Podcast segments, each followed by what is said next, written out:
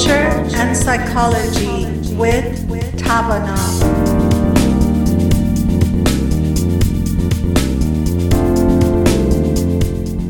A very warm hello to our listeners. On a Sunday, we are sitting with Dr. Daniel Rockers and Dr. Alex Andrade, and um, we would like to um, say welcome to our show. Today, we're going to talk about different types of pressures that we take on and we daily sometimes are dealing with that and how we can overcome those pressures.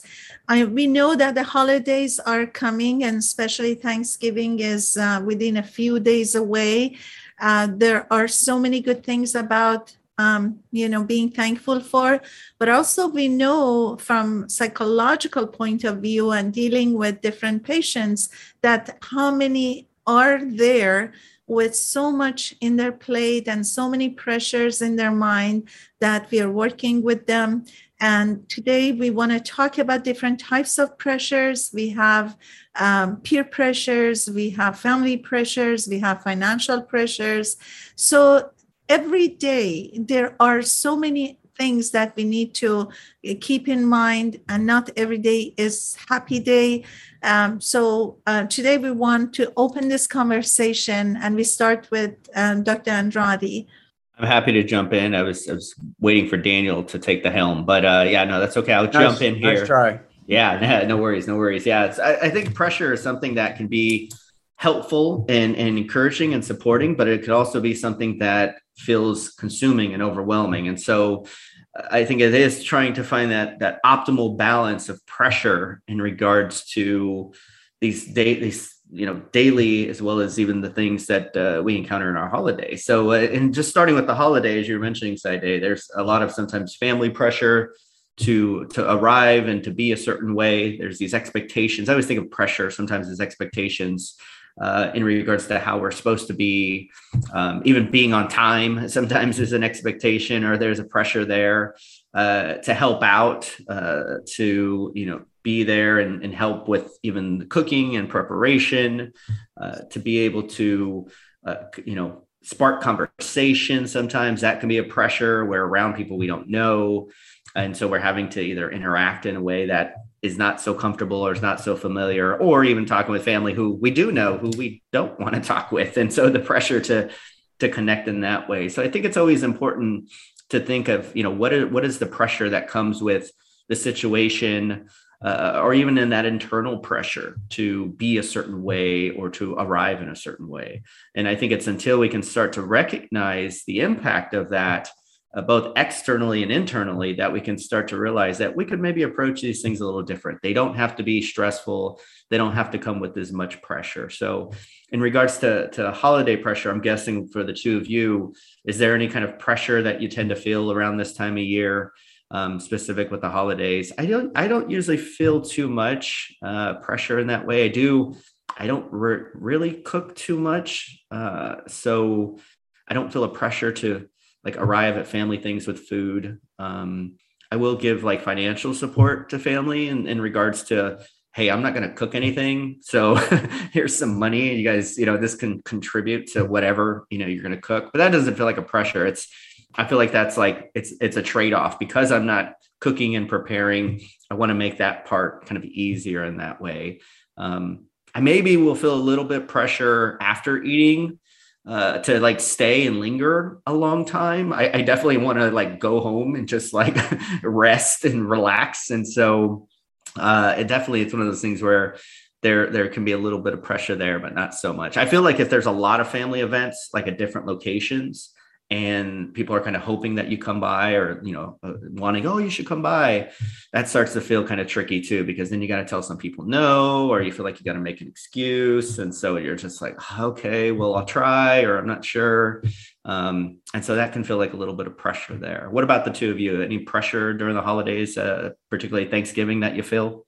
I don't feel too much pressure partly because I don't have much fam I don't have family around here, so there's not the pressure of going to family gatherings. I can remember growing up, sometimes we'd have more than one family gathering to try to catch during the day, which is quite a challenge because we had to milk cows in the morning and milk cows at night. And if you don't milk at night, you start like at four o'clock. And so there's a lot of a lot of stuff to get done in the in between time. But that was a pressure. I don't have that same pressure now because I don't have family here. So yeah. not really so much, not so much. I think when I was younger, I felt I felt a pressure at family gatherings. And as you were talking about different types of pressure, Alex, I was thinking of there's also another pressure, pressure to be yourself. Mm. You know, because to think, isn't that what we're all wanting, really needing to do and be?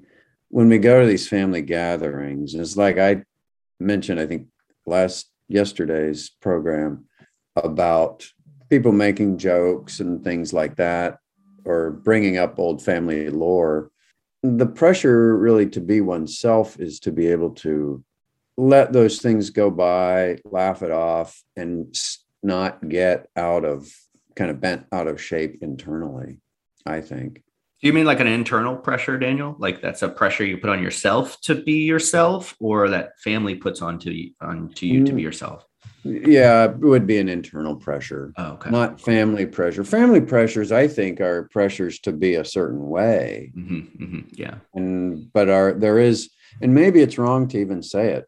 Pressure to be oneself. It's the importance of being oneself in order to relieve some of that pressure and not be susceptible to pressures to be this way or that way. It's like, no, it's not what I do, and to be able to do that without getting too bent.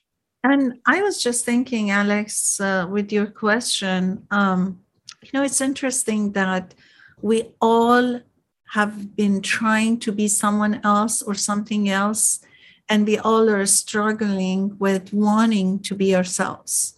So it's a really um, deep, I think, question. On the one hand, we have created all these layers throughout our lives and on the other hand, now we wish that these layers were off and we could be ourselves. You know, um, the other day I happened to be in a gathering that uh, there was a Turkish woman who um, was a healer. He was energy healer, and as she went around and she talked to each one of the people in the gathering, all of a sudden she started doing this energy thing and got close to people around. And she started saying about the pressure that each person is carrying. And she could feel the pressure. And she said and she went around and she said bluntly that you know uh, for example you are carrying so much in your life and even though you you know act like you're calm and you're this and that but then you have so much on your shoulder you're doing this you're doing that. And then she just talked about the pressure each person is carrying. And then i was just thinking right there everybody is carrying so much pressure without sometimes realizing how much pressure you're carrying. And you don't think of those um, regardless of what that energy healer said but think about it I believe that what she said was pretty much right because almost everyone agreed with what she said. And, and then some people opened up and started sharing their own life. Somebody said, I have an, um, you know, I, I have a child that has this issue. And then somebody else said, I'm taking care of this and that. And so people started talking about their pressure in life. And um, and how much she was correct in saying that. Um, so um, did she expose? Did she expose personal information? Like, I see you've got a thirty thousand dollar car loan or something like that. well, uh, no, she's very, very smart woman, okay. and very sweet and nice, and even she put it in a very, very nice way when she was um, talking and she was asking actually are you guys okay if i just even though she was very careful how she opened up um, but in general what you said just made me think of this whole issue of we all want to be ourselves. And what what does that mean to be ourselves? That means we definitely have put some layers and some masks in different part of our communication and interaction and relationship that the pressure is because of all those masks and those layers we are adding to ourselves. So, what if we are being ourselves? And what does that mean? Do we want to be ourselves and just be who we really are?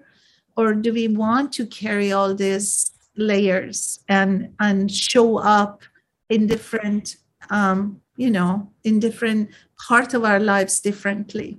Here's a question for you guys. I have my question time right now. Daniel's question time brought to you by exactly. Inc. Yes. Standard feature of our program, I think. It usually happens about right now. being yourself, very important. Totally agree. How does being yourself differ in different cultures? Is it different in the Persian culture versus in the uh, Hispanic culture versus German culture? Or is it the same? Very good question. I am thinking a big part of who we are is the culture we have raised with. So, how could we ignore the cultural part?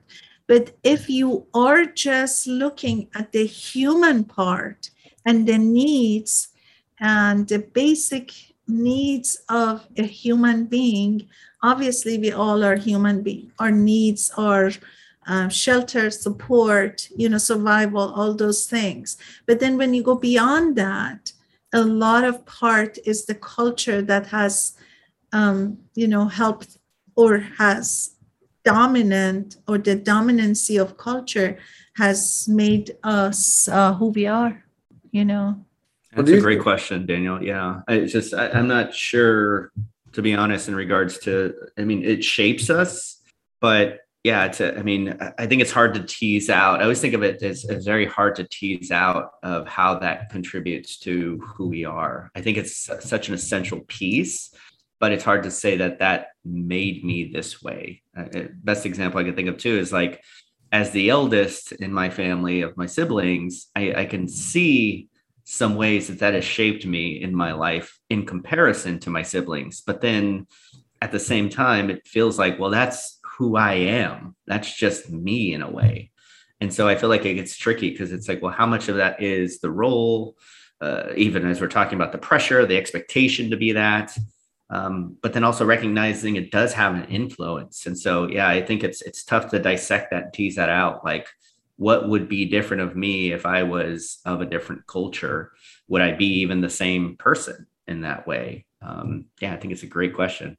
Maybe it's the kind of thing like the foods we grow up with, we like certain of those foods. And so if we're around other types of foods, we may still prefer those foods we grew up with, which are big cultural foods. And in that way, we we learn to grow within our own culture.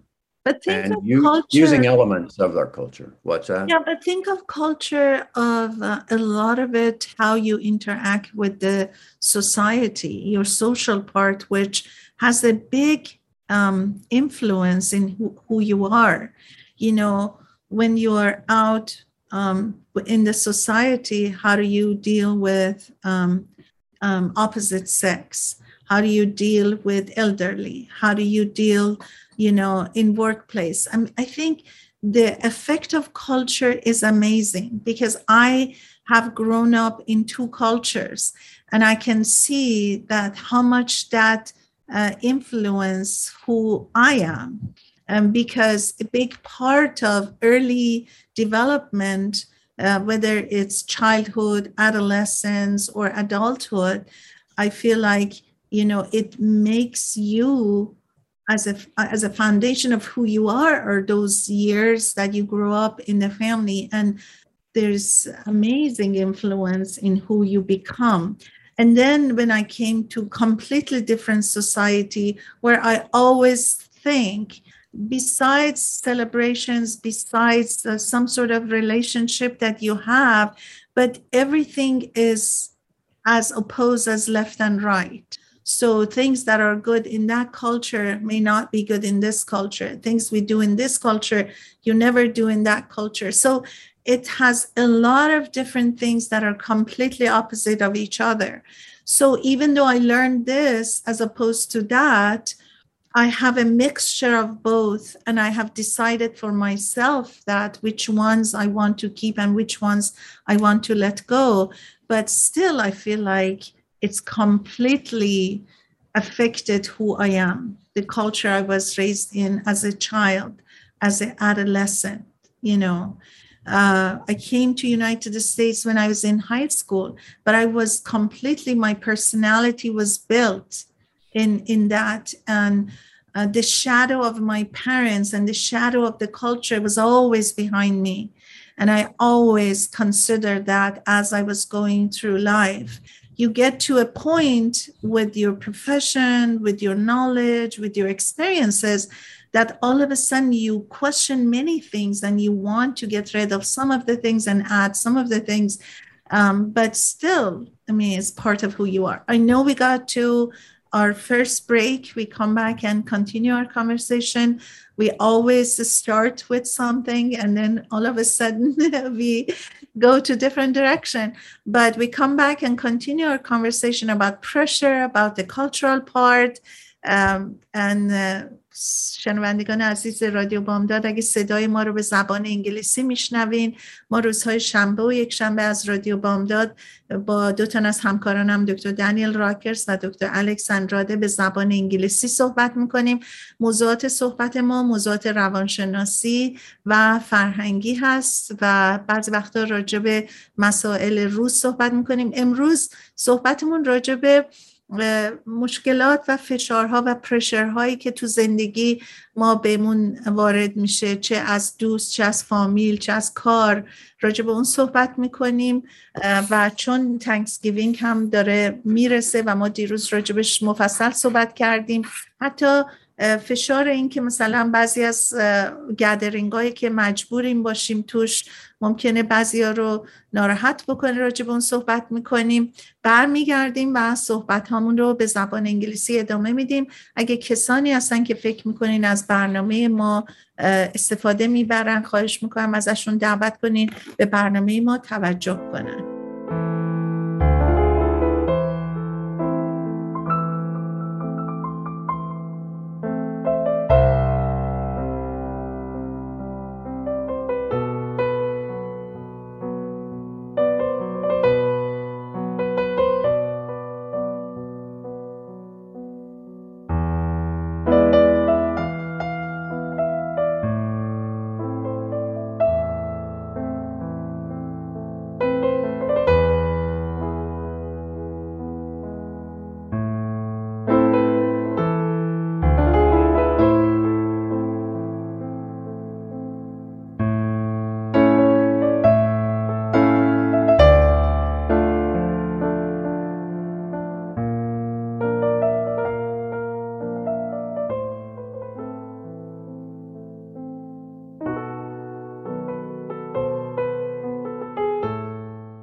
We're back with Dr. Daniel Rockers and Dr. Alex Andrade, and we continue our conversation regarding the topic of pressure, whether it's peer pressure, whether it's um, family pressure, uh, celebration or gathering pressure, economical situation pressure, social pressure.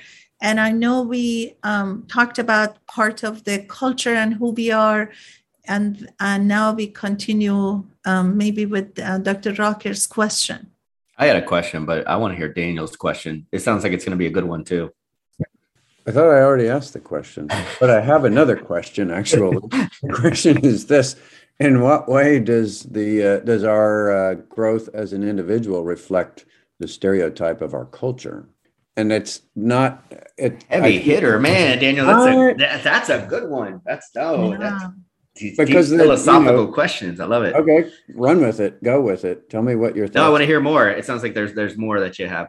Well, yeah. I was just going to explain a little further that I think stereotypes, generally stereotypes have some grain of truth in it. You know, like jokes do. They have some kernel of truth. It may not be entirely true, or they're probably exaggerated. But those stereotypes come from somebody's observations about that.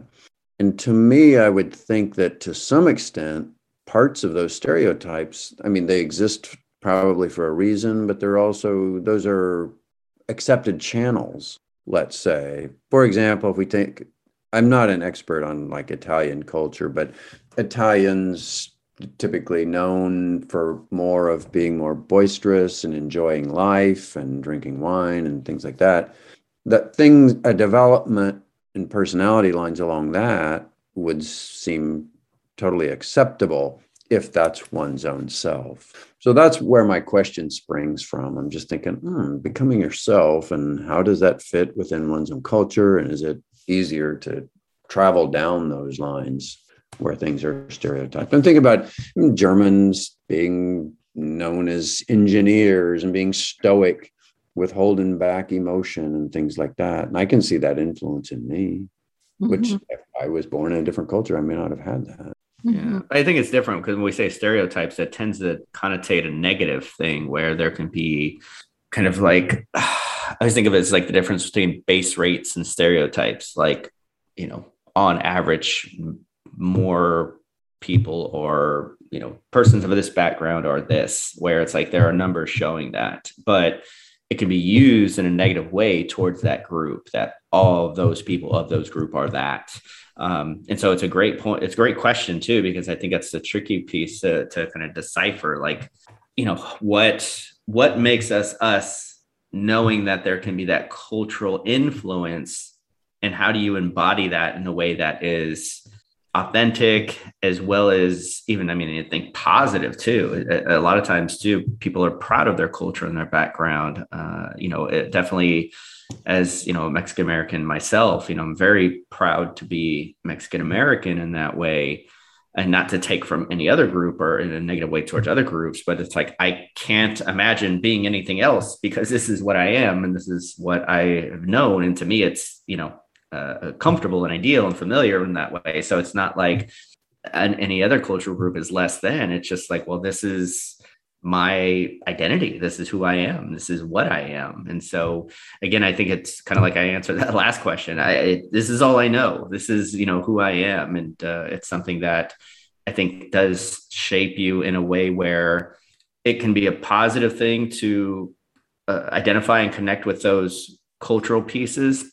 But I also think it's how those are viewed. Like, for example, you know, I talked about masculinity before in the Latino culture. It tends to be kind of more skewed as a negative in regards to being very macho um, you know being unfaithful in your relationships versus it being one where you're very proud in your family and very culture driven or family driven excuse me uh, and so yeah i think it's one of those things where i think every i don't know if i could say this to say every culture maybe most cultures have this have certain qualities that they can be kind of turned around and looked at as something that is a great strength or a liability or a weakness in that way. And so definitely being able to kind of see both sides of it. And I think that uh, you alluded to the idea of, uh, you know, like a, a, grain of truth and jest. I always think of the, the comedian Dave Chappelle, who does a great job of being able to highlight those those little those little grains and and being able to talk about it and enlighten it in a way where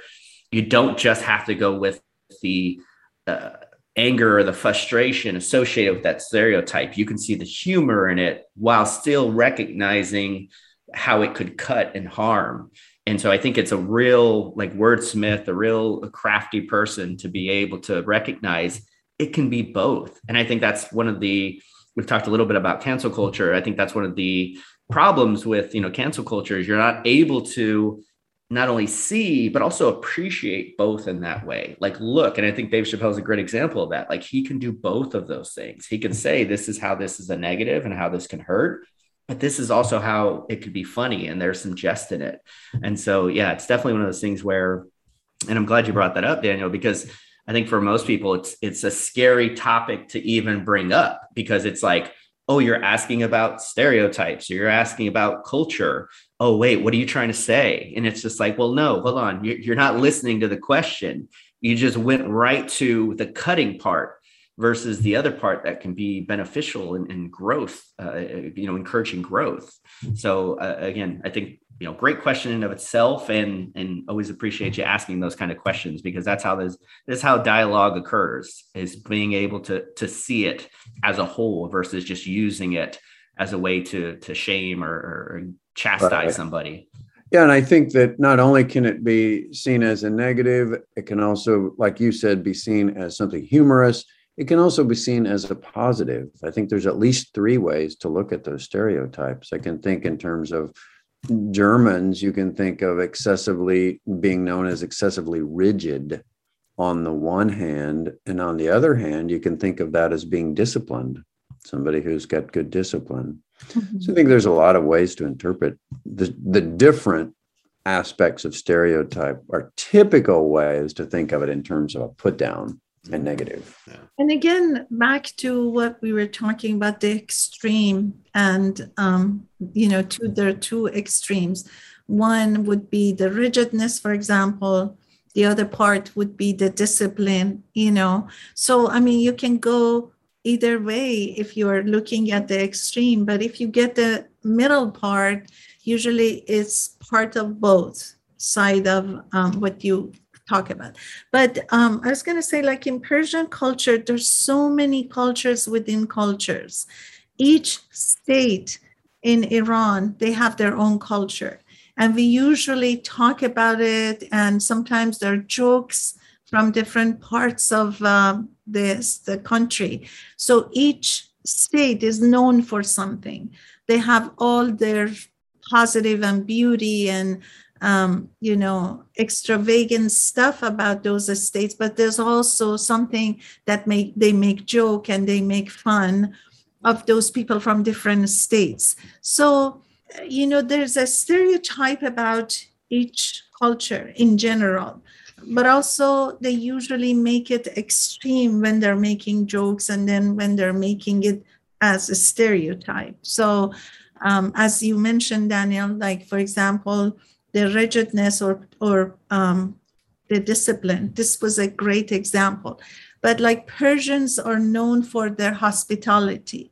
So if you talk about Persians, anywhere you go, you know, a worker comes to your house, you want to offer them coffee, you want to offer them tea, you want to offer them sit down and maybe eat with you. I mean, it's just uh, big in in our culture. Um, but also, I wanted to say religion is a big part of culture that um, makes the foundation of that culture. For example, when I think of Persian culture, the religion came, um, Islamic religion came to our culture from the time that, um, you know, the Islamic culture came, uh, things changed, but uh, many people wanted to stick to that original Zoroastrian culture and still have that culture, still have that religion, and passed it on to different generations. Um, a lot of people in Iran you talk to, they want to go back to their origin and they want to resist, um, you know, their religion. So, I mean, you talk about culture, and it comes to my mind so many different things, especially uh, in countries that they don't have stability uh, like you know other cultures or other countries. And and that plays a role also in um, sticking to the origin uh, or changing it. So i can talk about this in one session that how the culture can affect um, personal families uh, societies and as a whole, you know, a nation. Um, and I think, like for example, even in United States, the Catholic culture is huge in this country, you know, as it is in European culture. So the immigrants who came to the United States, the base, um, basically, when you think about the immigrants who came to United States, the origin of the immigration starts with religion people who were fighting the the, um, the governments in England that um, they were against their religion, they against their um, the way they were treating people, so they left. And um, so we can talk about these. I know we got to a point that we should have a break and come back to continue our conversation. The pressure got us to uh, religion and culture and all of that. the so, pressure of the, the clock too. We're feeling uh, that pressure yeah. too. Yeah, that happens all the time. Yeah. Wow, the pressure of time, yes. so we come back and we continue our conversation. Um, شنوندگان عزیز رادیو بامداد اگه صدای ما رو از رادیو بامداد به زبان انگلیسی میشنوین روزهای شنبه و یک شنبه از ساعت دوازده تا یک بعد از ظهر ما با دو تن از همکارانم فرام از توانا ارگانیزیشن توانا دکتر راکرز و دکتر اندرادی در خدمتتون هستیم. صحبت های مختلفی در زمینه های موضوعات روانشناسی فرهنگی و روزمره می‌کنیم. امروز در مورد پرشری که فشاری که در زمینه های مختلف روی انسان هست صحبت کردیم و می‌کنیم و برمیگردیم ادامه صحبتمون رو به زبان انگلیسی میدیم. و ضمنا اگر کسانی هستن که از برنامه ما به زبان انگلیسی استفاده می‌کنم خواهش می‌کنم دعوتشون کنیم به برنامه ما روزهای شنبه و شنبه از ساعت دوازده تا یک بعد از ظهر توجه کنن.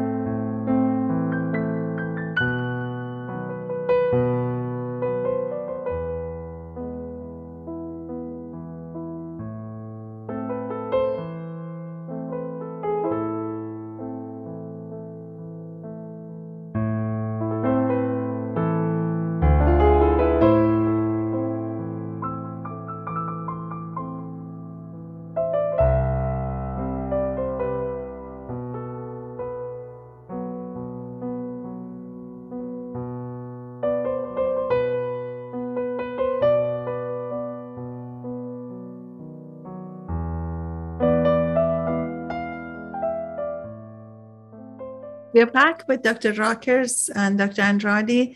Uh, this is Saide Malik Afsali speaking. We were in the first two parts of our conversation.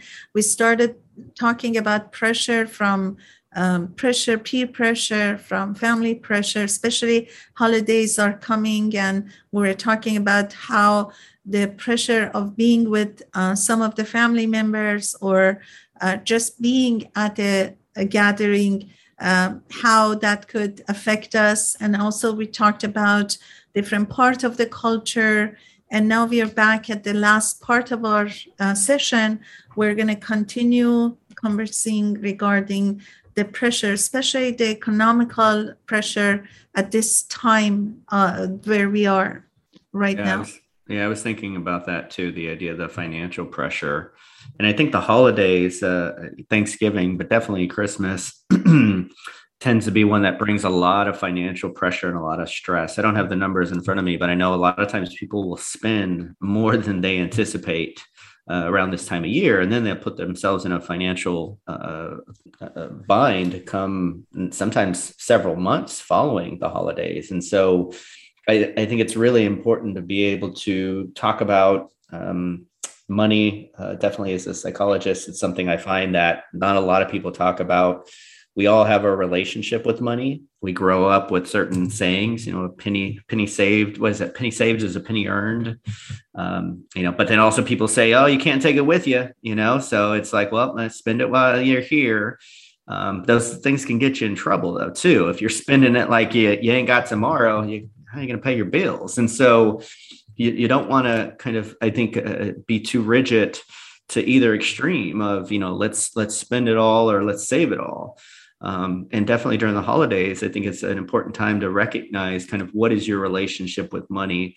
If you're more of a saver if you're more of a spender um, so that you can be intentional with what that looks like uh, when it comes to even thanksgiving you know if you're hosting do you have to buy all new you know sets uh, you know silverware and plate sets and do you have to you know go uh, you know, put yourself in a financial uh, you know bind just to have a presentation of a certain level. Uh, also, too, even just like how much food you buy, even too, you know, looking at, you know, are you buying this to feed your family and to feed your guest, or is it more about, oh, let me only have stuff from this particular store, or people will view me a certain way if I have seven pies versus like, all right, you're only going to eat one pie, you know, like let's just get the one.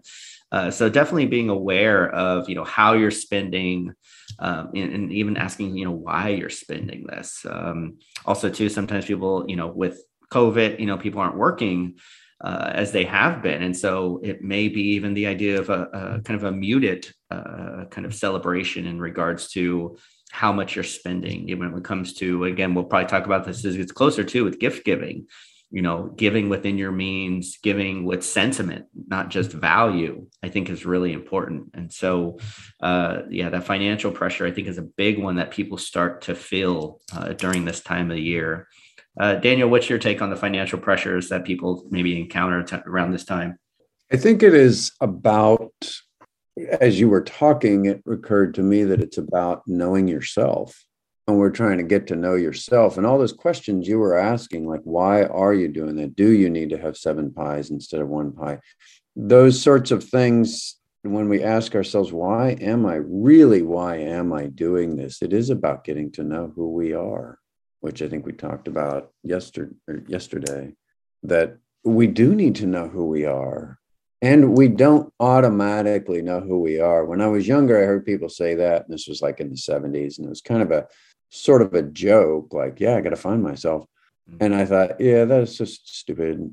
You know, I already found myself. I'm right here. I know who I am. Here, but, right here. Yeah, but the reality is as I became a psychologist and we understand the idea of the conscious mind and the unconscious aspect of our mind, we often don't know so many things about ourselves. And I can look back to when I was younger and realize there were people tell could see things in me that I could not see in me, and they were telling me about those things, and I could not see those things. That's getting you how do we get to know who we are?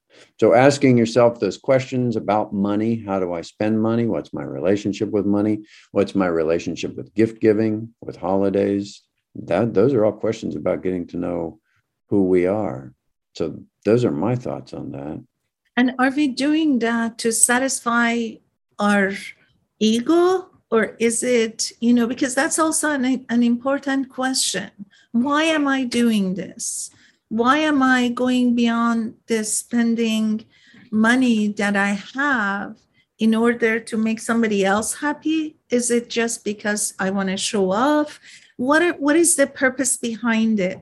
And when we talk about being ourselves, I think that these are all the parts of when we say who we are. Because if we are who we are, we're not going to pay attention to any of these other factors. But if we really do it for ourselves, this is how much I want to spend because this is how much money I have. But when, when I go beyond that, why am I doing that? To put myself into pressure just to make someone else happy to the price that I have to pay. Or am I doing that for other reasons? And why should I put myself into such pressure to, to satisfy my ego? You know, these are all questions we need to ask ourselves. I think it's along those ideas too that that I am enough and anything that I do for somebody I care about is enough. And how much I spend, even though it may not be more or equivalent to others, it's enough because that's what I'm doing with, again, as I mentioned earlier, the sentiment of giving. And so, again, I think it starts with that core idea that us feeling uh, whole and as enough as a person. But I think along those lines, you know, that that's something that's tricky because I think we're we're always growing and evolving. And so the idea of finding ourselves in the sense of this stagnant kind of concrete thing like i am this or you know this is you know who i am. It's like okay well there that's true but we're also growing and evolving and changing in that way. So i think both are true. We have to know who we are but then also being open to who we're becoming at the same time. And again not to get too deep but just that idea that feeling comfortable in that uh, uncertainty of knowing some things but not knowing everything. It's like to say you know oh i know who i'm going to be in five years. It's like well no you don't. Nobody does. Nobody knows what they're going to be in five years. They can hope for some things and they can aspire for some things but that's like you like saying besides you know maybe looking at the farmer's almanac i know what the weather is going to be like in five years. It's like no you don't. Um, actually farmer's almanac is really good and really spot on with weather. So uh, maybe that's not a good example but um, yeah you know and it's okay it's okay not to know exactly who we are because there's opportunity for growth and spontaneity and creativity in that way uh, but we could know those things about us that do feel secure and stable to say that I am this and I am enough and what I spend is enough because it's not, you know, what the dollar amount that comes with that gift. It's giving that gift. The example I always give people is you know, with kids, if you give them a gift, they'd never be like, oh, you know, Uncle Uncle Alex spent you know $49.80 on my seventh birthday. I really value him as a person because of that. Like he really is such a great uncle because of that. No, they remember that I got him a doll, you know, or a toy. And it's like that toy could have been $4, you know, it didn't have to be. It was just that they liked Barbies, they liked trucks and I got him a little truck, or you know, we even built a little wooden truck or something like that. That doesn't even have to cost a ton of money. The sentiment, the idea behind it can be way more valuable than the dollar amount attached to those things. And also, I have experienced this, Alex. Now that you talk about toys, I've bought a good toys, an expensive one, along with something little that was added to that just for fun of it and you give it to the kid and they only play with that little thing. They just put the other one away. Or the box. They'll play with the box yeah, sometimes too even, and so you're like they don't even look at that. You know that has happened to me and i have i was standing there in awe to think of how the kids can be happy with just something little. And what we think is completely opposite than how we they perceive yeah. Or as adults, you know, I can get you a gift card. You know, I can get Daniel a $50 gift card and be like, all right, here you go. Or I could say, you know what, Daniel, let's go have coffee together. My treat. This is the gift I want to give you for the holiday. Force yeah. you to spend time with me. But hopefully, the experience of being able to be like, yeah, we went and grabbed coffee and it was nice to, you know, kind of have that time together in that way versus Alex gave me $50. You know, it's like, okay, yeah, anyway. Yeah, anyway. okay, I should be grateful somehow, right? You should be grateful. Yes, yes. Okay. Got any it. other any other pressures that we want to talk about in the time we got as far as uh, financial, especially with the holiday work pressure, as far as even taking time off and feeling even the motivation sometimes around this time of year to to keep working right now, uh, even though we're grateful for the job we have. Yeah. Speaking of motivation, we can talk about Leidensdruck, a German term. Do you know that term? Do not. Leidensdruck comes up in psychology. It is suffering pressure. Mm. And it means like when somebody comes into our office, you can check to see do they have this Leidensdruck and do they have that pressure of suffering? In other words, a pressure to change, to make change. So sometimes maybe we can look at these pressures that approach us in the holidays. And if we do feel them as pressures, then maybe we can see them as that Leidensdruck, where it's motivation to change in some way. What do I need to change? What can I change? Do I need to change something that's in me? Do I need to change some situation? Do I need to talk with somebody? It's those kinds of things. And that doesn't mean a bad thing. It just means hey, how can I look at my life and examine my life and make things go a little bit better? I think that's a, one of the biggest things for me in terms of working with clients is to help people see that real change happens in these small incremental steps instead of the great big step. And so, can I get a little bit further in X direction? That right there, I think, is a very important concept.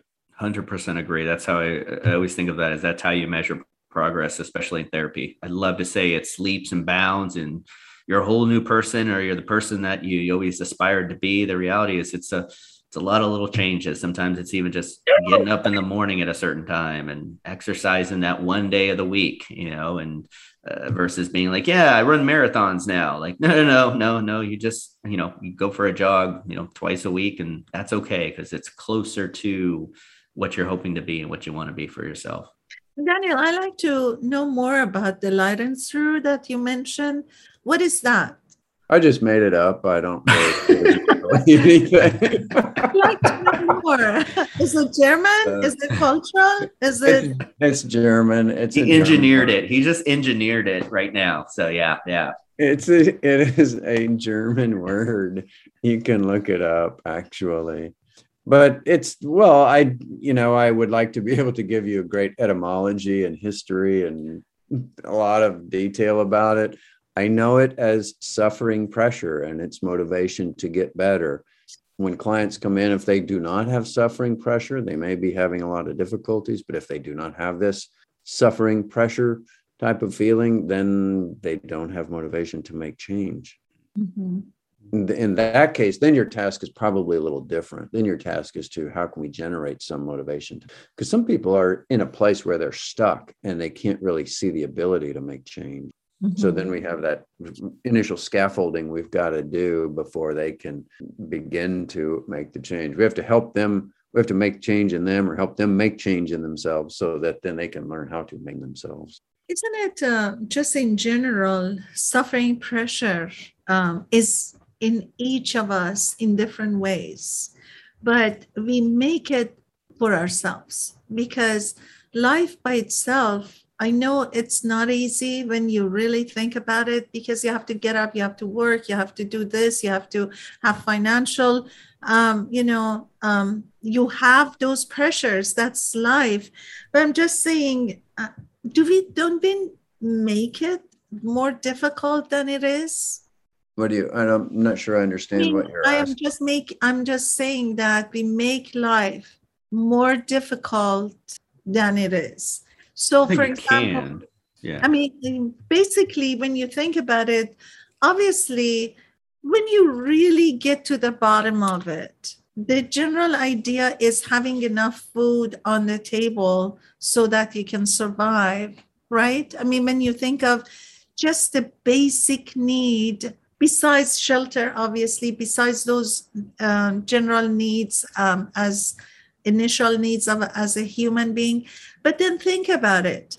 We are not getting into like mysticism and all those ideas of uh, eating or taking just maybe a couple of almonds a day and survive and be more spiritual and go to another, you know, sort of thinking. But I'm just saying, in general, when you really think about it, besides the general needs, if you go to hierarchy of needs, the rest of it, it's all those extras that we create for ourselves and we make our life even more difficult ourselves. Um, because the general idea is to have a simple life and enjoy life, right? Even if you're traveling, you can travel with the simplest uh, possibility that you can have. Or if you are living, you can have a simple life that you enjoy yourself more rather than creating all those layers of extras for yourself. So I'm just thinking, in general, if you think of the hierarchy of needs, it is our way of thinking. Do you go one step higher and one step higher? But with all that, when we expand it to extras, we are making it more difficult. Talking about toys for the kids, it's the same we can make ourselves and others happy with the smaller thing, with the smallest things. But uh, we usually add and generate more pressure for ourselves financially and and in our mind we make it more difficult and i think that's that's i think it's tricky because i think that comes with the more that we get for example if in the maslow's hierarchy of needs we have those things like food and shelter safety, love. We get, we get to the higher ones, such as esteem. And with esteem comes this idea of like respect, status, recognition. And so those things start to have, I think, like a cultural and a societal influence. Like this is worth, this is value. And so it's like, okay, well, I need to buy these things and I need to give these kind of gifts. And then we start to, to lose the importance of, we, we start to lose the perception of what's important. Instead, where you know kind of chasing this idea of these things having worth and value more so than maybe those core things such as you know that the love the connection those relationships so i think it's one of those things the higher you go the more you have to look back to those core things the safety the security of housing. You know we, we can take it for granted sometimes. We're like oh yeah i need to buy this new thing and i want one of those things. And recognizing I, I i can be grateful for the things i have and appreciate those things and i don't have to just keep striving and pushing in that way. And so i definitely think it's a very societal very cultural kind of american kind of view in that way which can be kind of limiting and and, and problematic. And i'll always ask the question do I need that? Do I need this? Does it make any difference having it or not having it? Is it extra or not? Especially because during holidays, I know a lot of families have pressure. We know some people go through depression. We know that uh, even some people go further down the road, and there's so many negative conversations or problems happening in some families due to uh, financial pressure but in general, um, if we think about the needs of um, you know ourselves, our families, the needs are something and the extras are another. So maybe um, I want to invite everybody to really think about that. Do we need all those extras? If we have money, well, we can uh, spend however we want. But if we have limited money, um, we need to think of the most essential parts of spending rather than the extras. No pressure at all, but due to time, I think we could probably right now actually, uh, you know, leave our listeners with a message. Um, again, no pressure either, either to have a great message. I, do you guys feel? Do you guys ever feel pressure to have like a great kind of like things yes, to leave the listeners? Is there I feel pressure? like you are pressuring at this point. So yeah, I guess the incredible the incredible thing that Daniel is about to say, listeners, please, oh, please be nice. attentive. nice. Well, right. Suffering. What is it? Pain is inevitable. Suffering yeah. is a matter of choice. I don't know the right yeah, way yeah. to say it. I felt too much pressure to say something brilliant there. Uh, that was actually pretty good right there. That was a good reminder, actually. Well, we can choose things are going to be painful. I think the suffering part is how much we immerse ourselves in it and how much we can observe it and to the, some extent take action. I think that's the key. How to be constructive. Can we be constructive with what's coming our way and not get to the point of resignation? And I think that's the opposite of the Leidensdruck. Leidensdruck is suffering pressure, it's motivation to change if we hit the place where we're just resigned and like, ah, I give up. I don't, it doesn't matter anymore. Things are crap. That's when we don't have that suffering pressure. So be constructive, see what you can do, move in a, some small step in, in the right direction. Great, great one, Daniel. I think in leaving um, the message I want to leave listeners today, I think it's important to recognize those pressures and those expectations. Uh, one kind of simple way is recognizing that internal or external dialogue with ourselves that I should or I'm supposed to or I have to. I think if we can catch those words within ourselves, we can start to ask, you know, like, where is this pressure or this expectation coming from? Who says I have to? Who says I'm supposed to or I should? And that gives us an opportunity to say, do I want to continue down that road? Uh, do I want to kind of approach this in a different way? Where I'm having a little bit more understanding, maybe even a little bit more compassion with ourselves and just feeling like we should or we have to. And I want to say, separate yourself from the pressure. Like in psychology, we always say, don't say, I'm depressed. You know, so you are not actually, you know, that. So separate that from yourself. So if you have problems, uh, whether it's financial, whether other issues, always remember that is not who you are. You are you separate from any problems or from any mental issues or from physical issues. That our body, you know, accepts that and then some days it's going to be gone. When you think about that you you separate that thing from you and then you see it from a different perspective from an outsider than getting so much as daniel said immerse into it so it becomes part of you.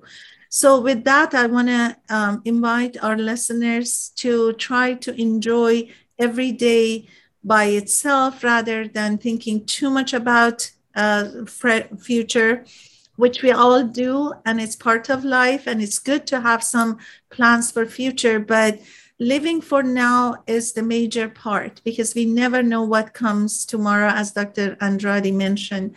We don't know anything about five years from now. We don't know anything about next day. So it's the best to enjoy what we have now which is today and then also uh, you know have some sort of planning but not so much uh, immerse yourself into future or leave the past for itself because it's unchangeable. So with that i want to wish everyone a wonderful week of thanksgiving. And i want to thank my friends and my colleagues dr andrade and dr rockers for who they are for their support for their uh, camaraderie um, for their collegiality, for everything that they bring into this show. And for the Thanksgiving, I want to first thank them and also once again to thank Radio Bamdad for giving us the opportunity. And with that, I want to wish everyone a wonderful week ahead.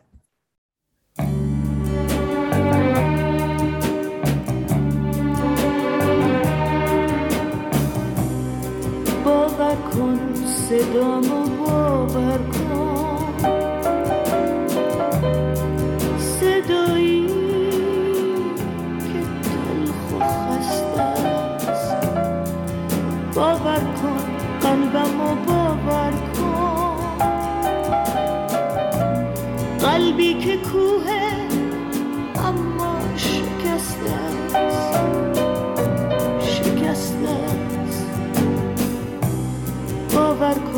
دستامو باور کن که ساقه نوازشه.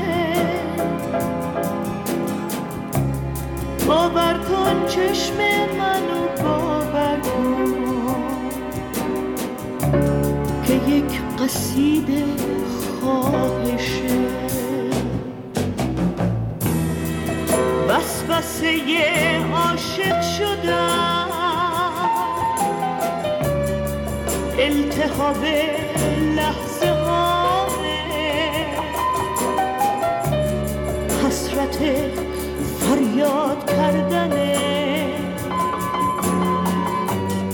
اسم کسی با صدامه اسم تو هر اسمی که هست. مثل قزل چه عاشقان است. پر وسوسه مثل سفر مثل قربت صادقانه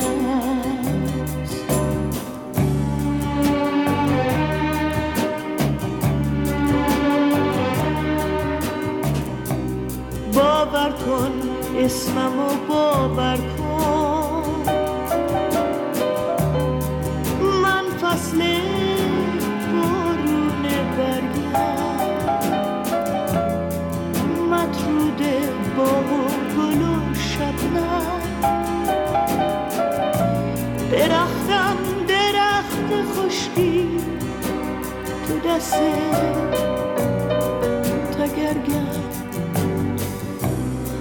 باور کن همیشه باور کن که من به صادقم. باور کن حرف منو باور کن که من همیشه عاشقم.